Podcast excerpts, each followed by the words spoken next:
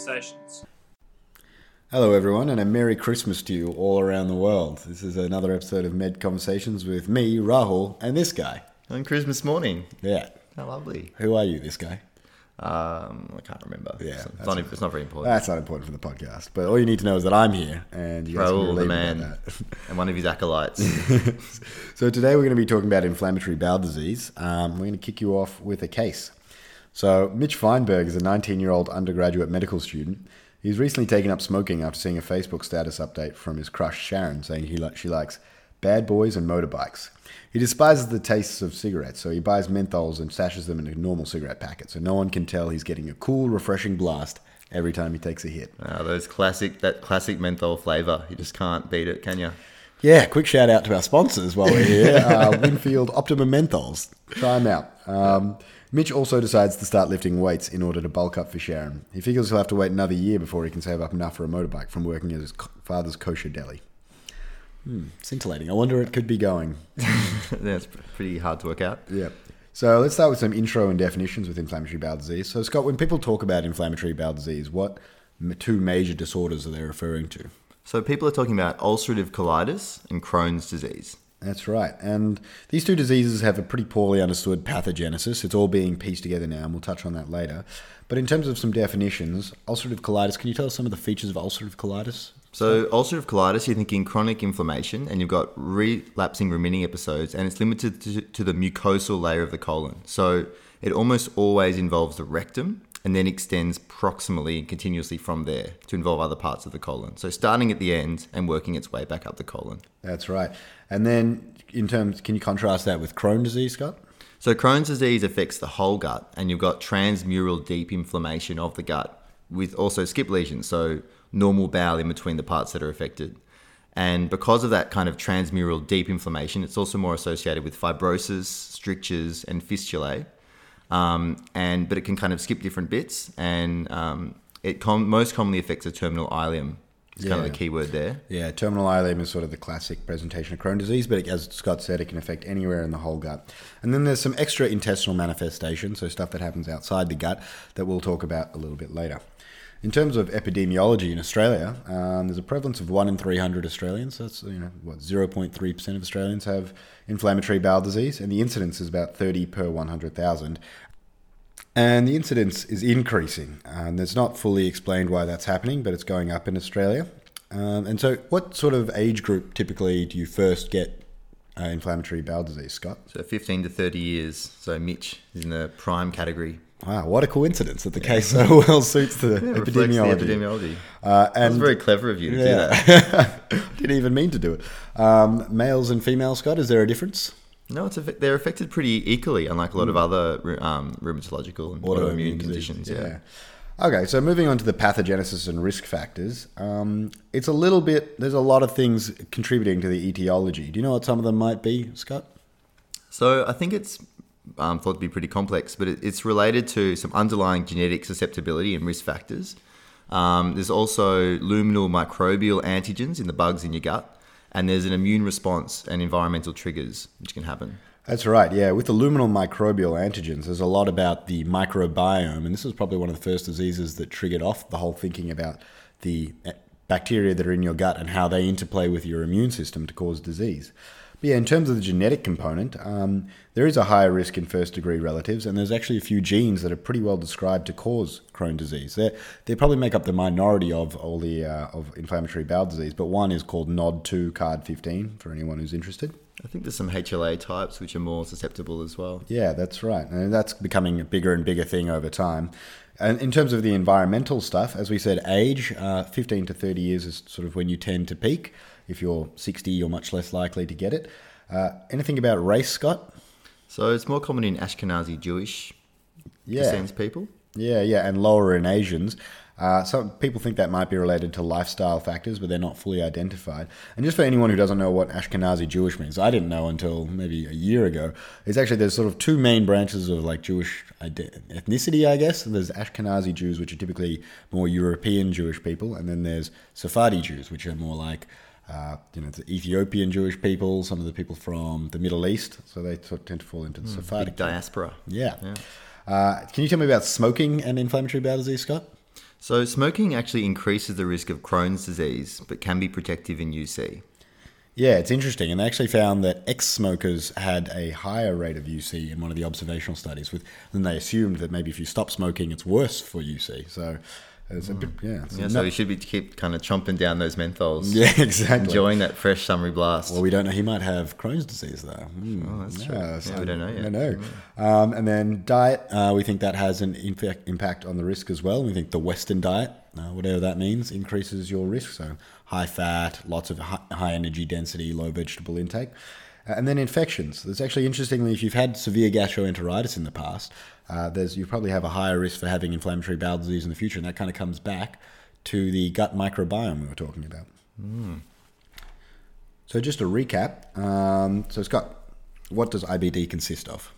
So, two diseases ulcerative colitis, and that's when you have this shallow inflammation that occurs continuously, starting from the rectum and working its way back up the colon.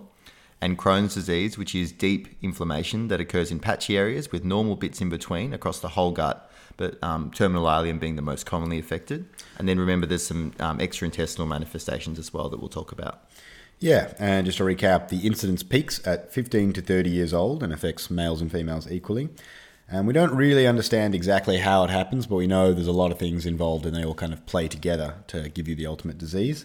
And what are the major environmental risk factors, Scott? So, the age groups we talked about race, smoking, diet, and infections.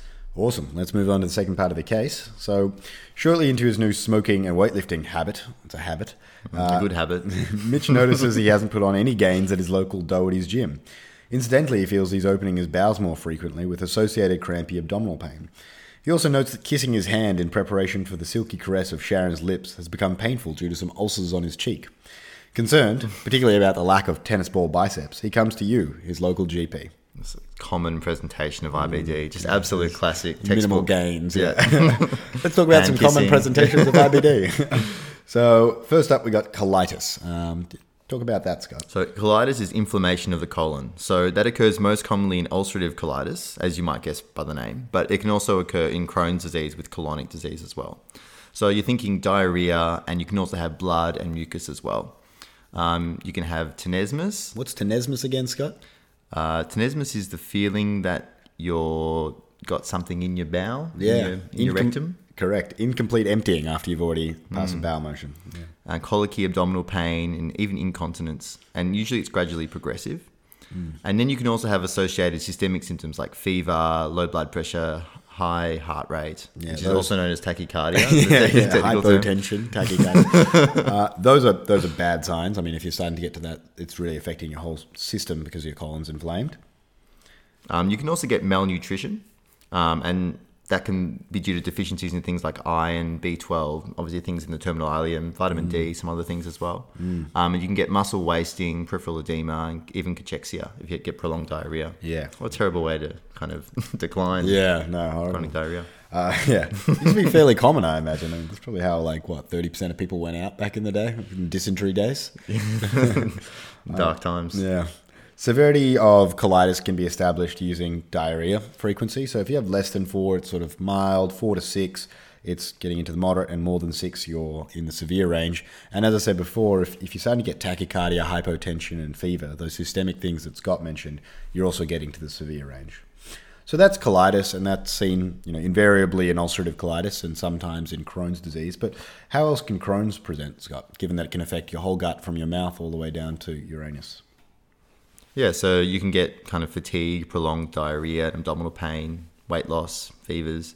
Um, you can get this crampy abdominal pain, um, and that can also be associated with small bowel obstructions, secondary to those strictures you're getting from the deep inflammation. Yeah, just like uh, well, well, Mitch had crampy abdominal pain. We don't know if he had a bowel obstruction. Hopefully not. Um, so you can also get diarrhea, and that can be kind of fluctuating diarrhea over a long period of time. And one of the reasons you get diarrhea is if you have a lot of inflammation of your terminal ileum. That's where I think 95% or something of your bowel, your bile reabsorption happens. So then you get um, this kind of bile salt diarrhea. We get all this chronic bile acid in your um, going through into your colon and causing an osmotic effect. I think. Yeah, it causes a lot of secretion of fluid from your colon. I think it's pretty complex how it happens, but essentially, yeah, you get this really watery diarrhea called bile salt diarrhea. But there's other causes of diarrhea as well. So they get bacterial overgrowth because of this dysregulated gut microbiome. So certain bacteria overgrow and then cause a you know secretory diarrhea. And you can also just get excessive fluid secretion when you have a lot of inflammation throughout the small bowel, and so you end up with a really watery diarrhea. In Crohn's, it's less common to get bleeding because bleeding tends to occur when you have inflammation in the colon down very low, and then you get fresh blood coming out. What about fistula, Scott? Or fistulae? Fistulae. So you, great word, fistulae. Yeah. Working our Latin kind of conjugation. So you can get these fistulae. So basically, um, communications between different things in the body that aren't meant to connect together. It's a great way to describe it. Yeah. People who were never meant to chat. Yeah. Were never meant to get together. Um, just wasn't meant to happen. You know, the Yeah. capulets and the the, the, other one. and the bowel. Um, so sinus tracts, and they're due to that really deep transmural inflammation that we're trying to really hammer hammer home. And um, they, they can often present kind of indolently rather than acute abdomen. So, and the symptoms will depend on what is fistulized. So you can have, you know, an anal fistula um, coming, kind of communicating with the skin in, in a different spot, or You can have communications between different parts of the colon and the small bowel. You can get pretty much fistula anywhere where there's just inflammation. And as we said in Crohn's, that can be all along the gut. And then perianal disease is sort of, I guess, fistula would be one example of that, where you can have a perianal fistula, but you can also get skin tags, fissures, which are little cracks around there and cause a lot of pain. Yeah. Um, and so, yeah, that can be pretty devastating for people with Crohn's as well. Um, for MCQs, anal anal pain, fissures, no pain, hemorrhoids. Even though in oh, real life it can be There different. Yeah, I forgot about that. MCQ tip. And lastly, there's a you know there's a clinical presentation that is pretty we got to be wary of, which is perforation. So that's sort of when someone has become so inflamed all the time, maybe presented late, and they present with peritonitis, so rigid abdomen, rebound tenderness, percussion tenderness, cross tenderness, all those things you learn in from Talley's, uh, and then systemic signs of Almwell. So they might be febrile and just you know hypotensive, and it can occur as a consequence of a thing called toxic megacolon, Scott. What uh, what's toxic megacolon? It's a, it's a pretty cool name, Mm. but it's a colon over six centimeters, and it's due to fulminant colitis. Yeah, so you get this really edematous, uh, really you know, rigid colon which can rupture, and then you get perforation. And yeah, as we'll talk about, those conditions might need a bit of a chat with the surgeons. yeah, pretty early on. So a lot of those last things, you know, the crampy abdominal pain, the diarrhea, the fistula, the perianal disease, those are Crohn's related specifically, whereas the colitis and the you know potentially the perforation are related to ulcerative colitis and also Crohn's. So it can get a little confusing, but if you think about where the inflammation and where the disease is occurring in these, it makes a bit more sense. And there's, there's sort of one last thing that I think is worth mentioning is an entity called acute severe ulcerative colitis. So, do you know what that is, Scott? Um, I think it's a acute version where you've got a really high mortality. Is that right? it's acute severe version. Um, so it has the words would suggest. 20% of first ulcerative colitis attacks are acute severe UC, so they fall into this um, definition. And it has a mortality rate of 2%, which when you're dealing with sort of 19, 20 year olds is pretty severe. Uh, it's defined by this very specific criteria, Truelove and Witts criteria. I don't think you have to remember it, just remember it's a severe presentation of UC. So they get more than six bloody stools per day, plus those systemic symptoms. So high temperatures, high heart rates, low hemoglobin because they're bleeding, or a really high ESR. And essentially, again, you have to involve the surgeon pretty early to avoid colectomy, which again, super devastating for a young person. So Aggressive immunosuppression. yeah, but we'll talk about that later, what you can use.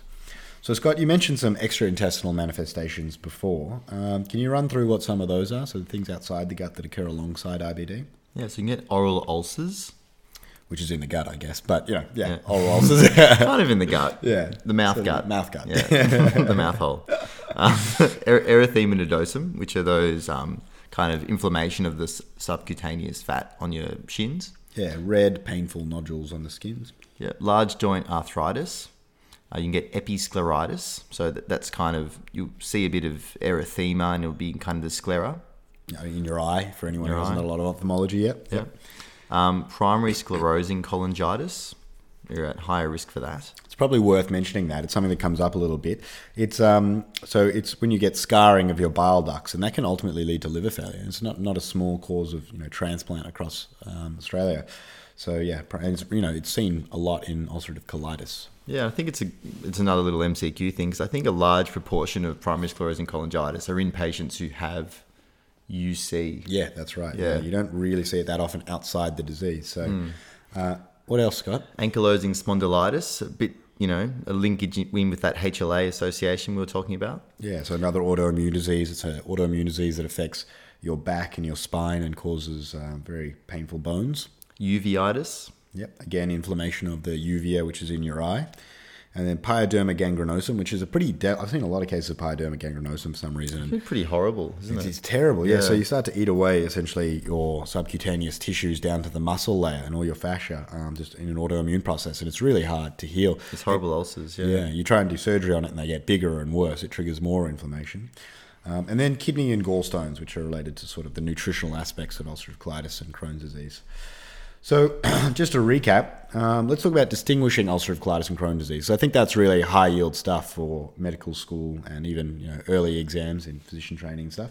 So, Crohn's disease, if I had to, you know, if you had to summarize that for me in terms of differentiating it from UC, Scott, what would you say? Yeah, so it's hammer, hammering home again. So spares the rectum. It causes fistulizing disease, um, skip lesions, and can also cause strictures and bowel obstruction. Beautiful, yeah. Uh, okay, so the case part three. Being the astute young GP that you are, you recognize all the warning signs of potential IBD in this young, lovelorn student. You send off some basic bloods with an FBE, CRP, and ESR. You also ask Mitch for a stool sample. You wonder about what you should do next should any of your deepest fears be confirmed. You allay Mitch's fears that he simply hasn't taken enough protein powder and assure him that he was right to reject Gustavo's attempts to sell him some A grade Brazilian anabolic steroids down at Doherty's gym. Hmm, a grade. Ooh. Hmm. Oh, he's only got the best Gustavo. You wonder whether Gustavo might have any product left for you, though. Key question. yeah. So, diagnosis of IBD. Um, so, you begin with a history and exam, but ultimately, you know, if you suspect a diagnosis, you're going to need an endoscopy and biopsy to rule it out. But let's start with some of the easier stuff. Um, lab tests. Scott, what sort of lab tests can you do? So inflammatory markers. So you can look at the white cell count, the CRP, the ESR, and the platelets, and that's they're particularly going to be changed if you're having an acute um, episode.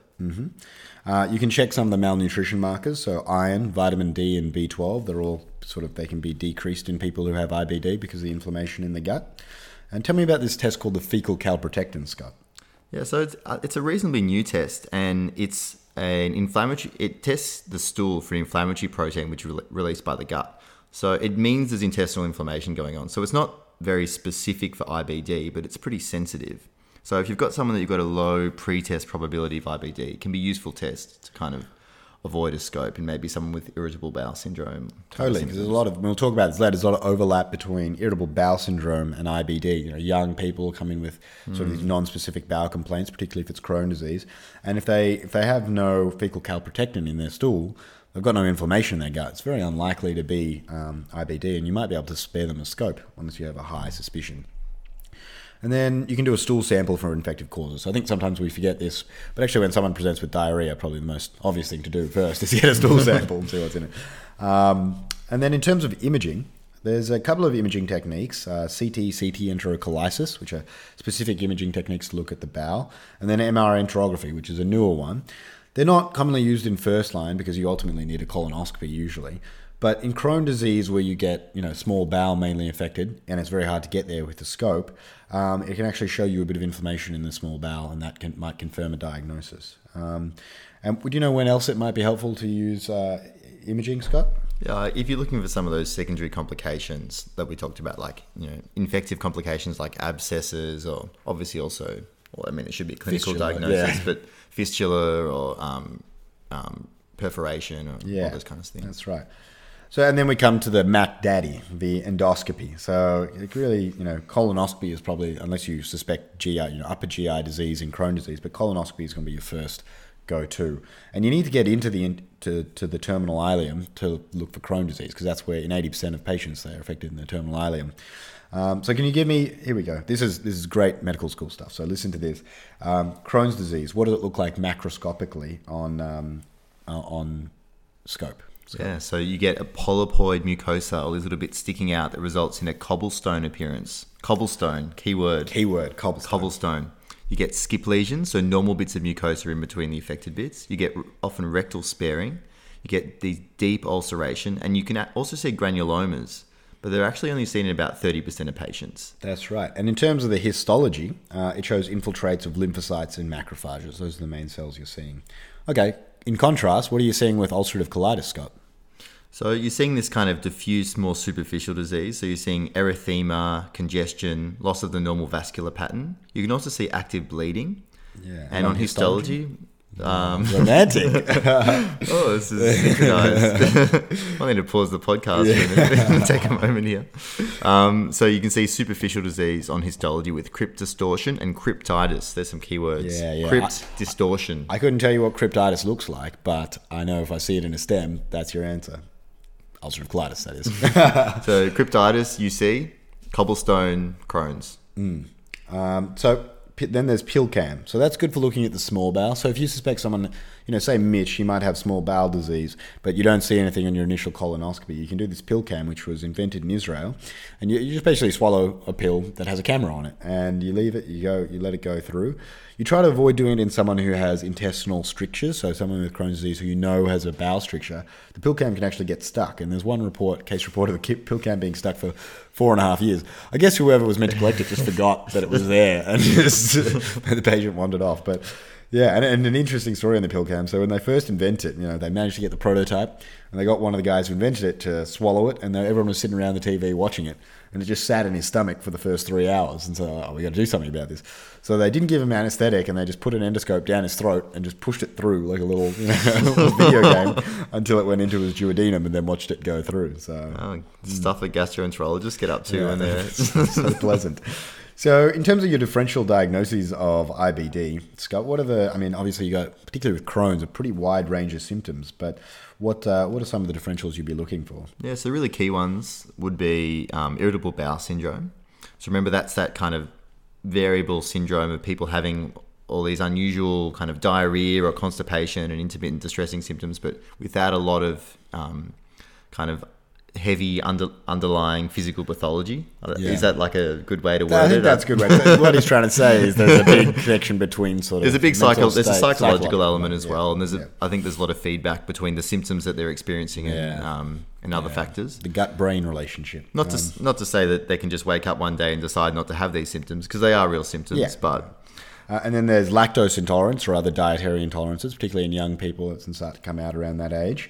Uh, and then infectious colitis is the obvious one, as we said before. So someone might just have gastroenteritis, and so hence the stool sample. And if you're doing an endoscopy, you can take biopsies and have a look at some stranger things like cytomegalovirus.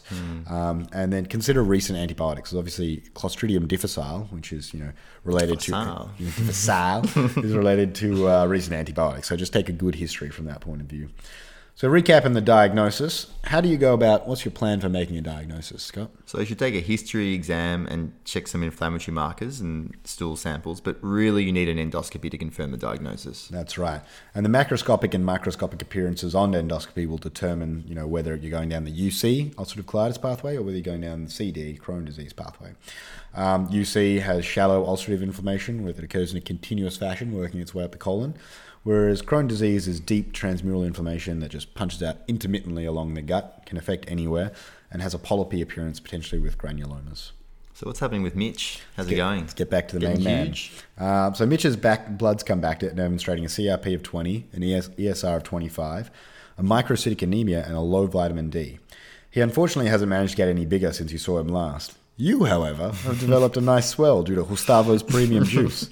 You remind yourself to swing by the gym after work today to pick up a new batch. In the meantime, a gastroenterologist has seen and scoped Mitch. He had skip lesions in his colon with deep transmural fissures. Luckily, there were no fistulae or strictures yet. So the gastroenterologist tells you that Mitch has active Crohn's disease and start to advise you to start him on a small dose of steroids temporarily while the azathioprine that he started on him takes effect. So now we're going to move into management of IBD, which can be an immensely complicated topic, but we're going to go over some of the goals of therapy and just quickly touch on on the drugs involved in treating IBD. So in the short term, when someone like this presents, Scott, with you know acute symptoms, what's your goal?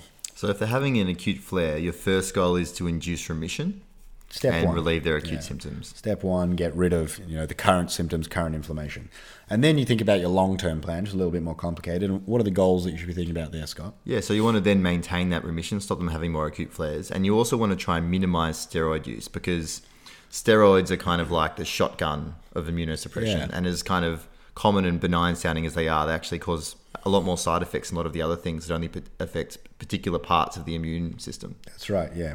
And then you want to prevent more flares of the disease. Every time you have a flare, particularly of Crohn's, puts you at risk of developing those things that you can't fix, like strictures and you know, risking of bowel obstruction. You want to prevent the complications of, of your medication and your treatment, and you want to maintain some quality of life in these young people, which is important when you start to think about surgery and when you refer. Because I mean, you, you can easily treat ulcerative colitis in everyone. You just cut out the colon, but you know, it's not a great quality of life. Um, so the main drugs we use are 5-aminosalicylates. So those are all your salazine drugs, olsalazine, mil salazine, sulfasalazine, steroids, thiopurines, methotrexate, cyclosporine, and the biologic agents, which are, there are a number of drugs in there. Now we're going to touch on all of those specifically. So in terms of steroids, Scott, you spoke a little bit about them before, but tell me some more. Yeah, so these are still really the mainstay of treatment for acute flares of Crohn's disease and ulcerative colitis, and they're really good for getting a quick, short-term response, but they're not as effective for maintaining long-term remission. Yeah, so it's interesting on that point. It's not only that like you know they have the side effects, uh, you know, all the toxicity of steroids, which obviously they do, but even if, if you keep someone on steroids forever, there was a study looked at this, they actually don't maintain remission on steroids. Somehow the disease breaks through. So it's they're not a good option for long term control from either toxic point of view or effectiveness point of view. Um, there are some new steroids that have come out. Have you heard about any of these, Scott? Ah, nah. Okay. No. Let me tell you about it then. um, so traditionally you had prednisolone, methylprednisolone, hydrocortisone, but budesonide is a new one that's sort of being used a lot in America. It's more expensive and it's hard to get on the PBS, but has less side effects because of high first pass metabolism, which means that it gets absorbed in the gut, goes to the liver, and the liver breaks it down. So the rest of the body doesn't really ever see it; just stays in the gut. Um, it comes with multiple formulations, um, and some of them are actually, you know, designed such that they only start to work when they hit the terminal ileum and proximal colon. So you get a very specific effect, and they're, they're really great. Um, but again, difficult to get on PBS and very expensive. Yeah. I don't know if you can just use like the spray that COPD people use and then Yeah, just, just kind of put it in your anus or Yeah, something. well, that, yeah, maybe. Uh, look, if, you, experimentally. yeah, yeah, if you're looking to get a cheap budesonide hit, that might be a way to go. Cheap hit. Um, so that's steroids. Let's talk about 5-aminosalicylates. So these ones are pretty much only used ulcerative colitis. There are some exceptions to that. Some gastroenterologists it in Crohn's disease. But I think from our point of view, just think about them as ulcerative colitis only drugs. Um, and tell me a bit more about them, Scott. So just remember, these are all the salazines. So Mm-hmm. the sulfasalazine, mesalazine, Olsalazine. old salazine, Olsalazine. olsalazine, old gold. Um, and they're um, available in multiple forms. So you can have tablets, and you can also have topical foams or suppositories, which are obviously going to be more directed in at that real kind of rectal and colonic disease. And they can be used both for induction and maintenance. Yeah, and typically used for less severe disease. I mean, I think what generally happens, what I've seen is someone will present, as long as it's not acute, severe ulcerative colitis, they'll present, you try and start them on a little bit of this and just see if you can get away with, you know, mesalazine, because it's really low toxicity, well tolerated, just mainly diarrhea, headaches, nausea, rash. Even then, they're all pretty rare. The only problem with these, and I've seen this before actually in the hospital, is you know you start a young person with ulcerative colitis on a salazine, and they get better, and they just stop it because they're like, well, I don't need this anymore. Uh, and then they come back. We actually had one who came back with acute severe colitis and was like very close to getting wow. yeah a colectomy. So yeah, um, that's the salazines or the five aminosalicylates. Then there's the thiopurines. So examples are azathioprine and 6-mercaptopurine. So thiopurines, they end with a preen. Preen, yeah, That's what I remember. Or urine. yeah. yeah. Purine. And how do they work, Scott? So they inhibit purine synthesis. Nice, In they're lymphocytes. together, yeah. So they affect your T and B lymphocytes. Yeah, that's right. And they act as a, you know, as in Mitch, they act as a steroid-sparing drug for maintaining remission. So they're not so good for the acute, um, you know, suppressing the acute flare because they act very slowly, but they maintain remission. Um, they have a very complex metabolism, a lot of complex pharmacokinetics, and so there's a lot of genetic variation in this enzyme called TPMT. Just remember that.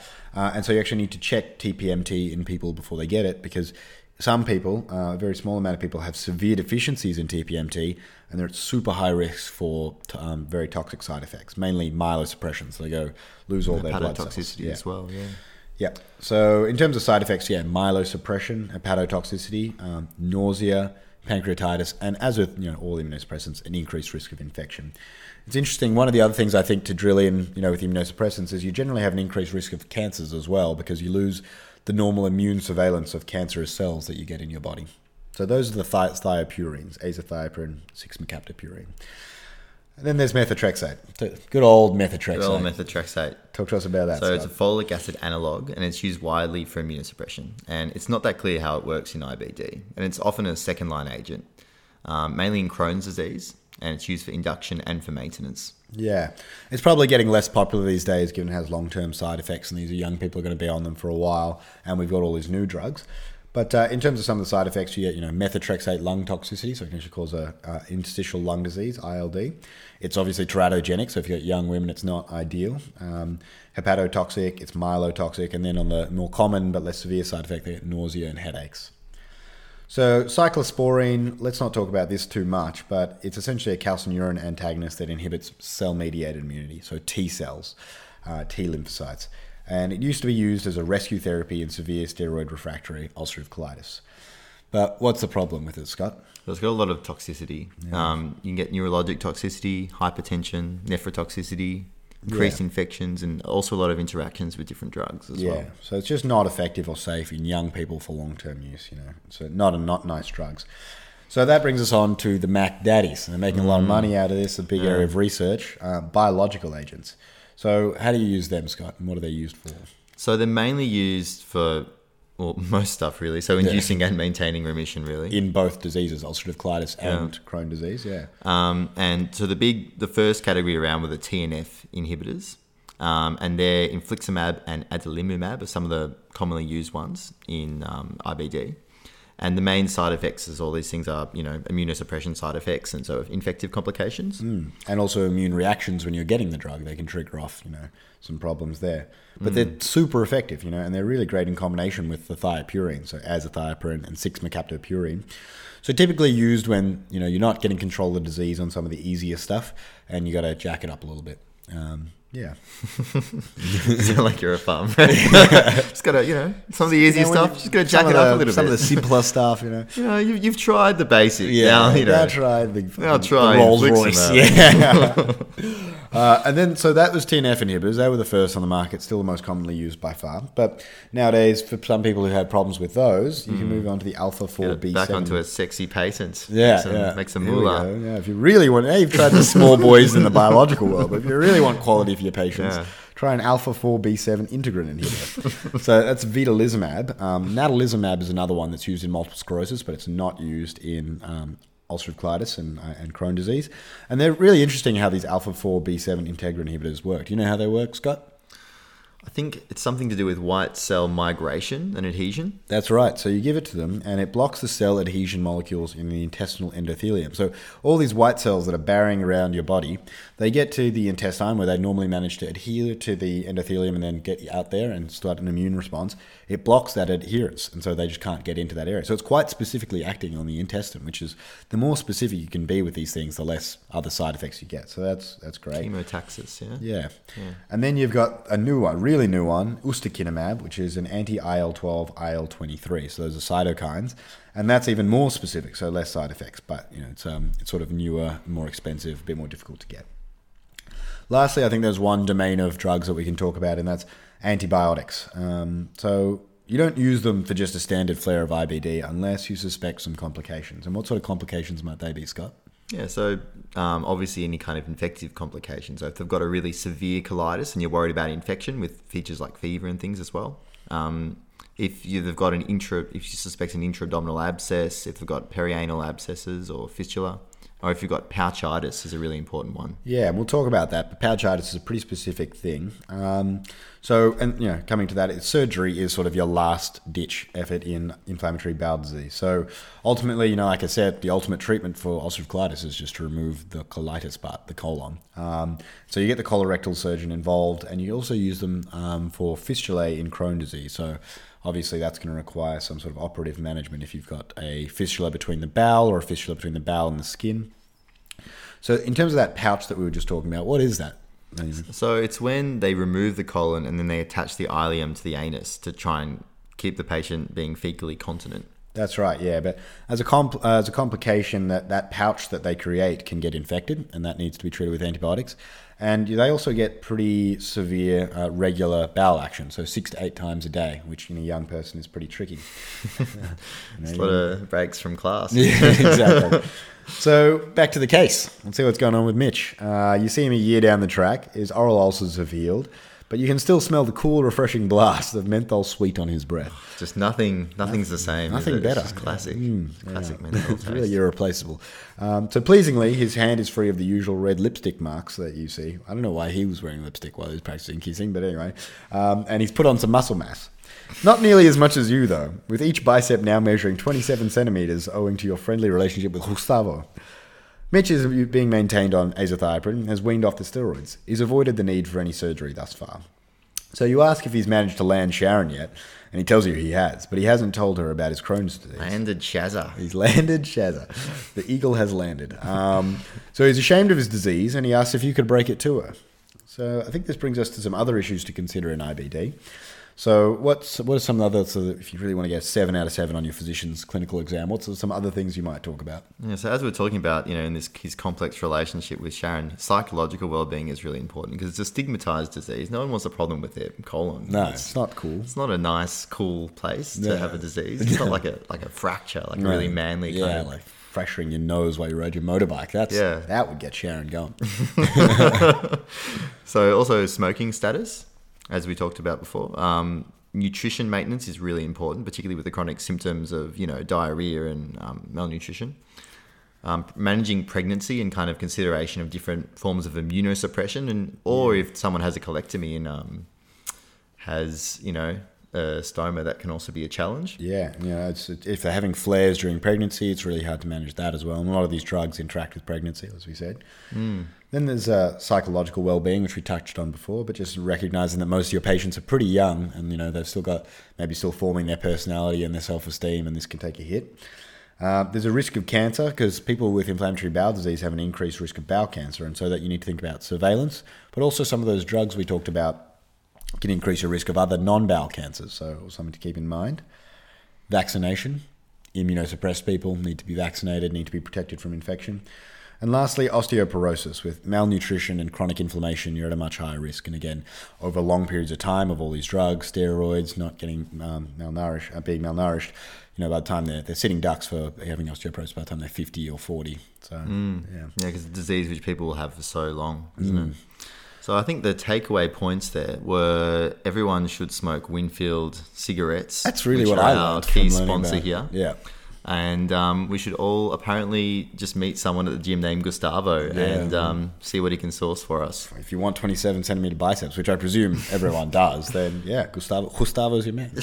um, all right, cool. Well, look, that was the long demanded. I think there have been a few people getting at us about an inflammatory bowel disease podcast, and I, I apologize. We kind of were like, oh, it's coming out next week. That was like four months ago, but Yeah. here it is. Um, Here it is, Christmas morning. Yeah, this is Scott how much we love you guys. Yeah. So, Poor orphans. Here we are. yeah. All right, guys. Thanks for listening. Thanks for listening. Like,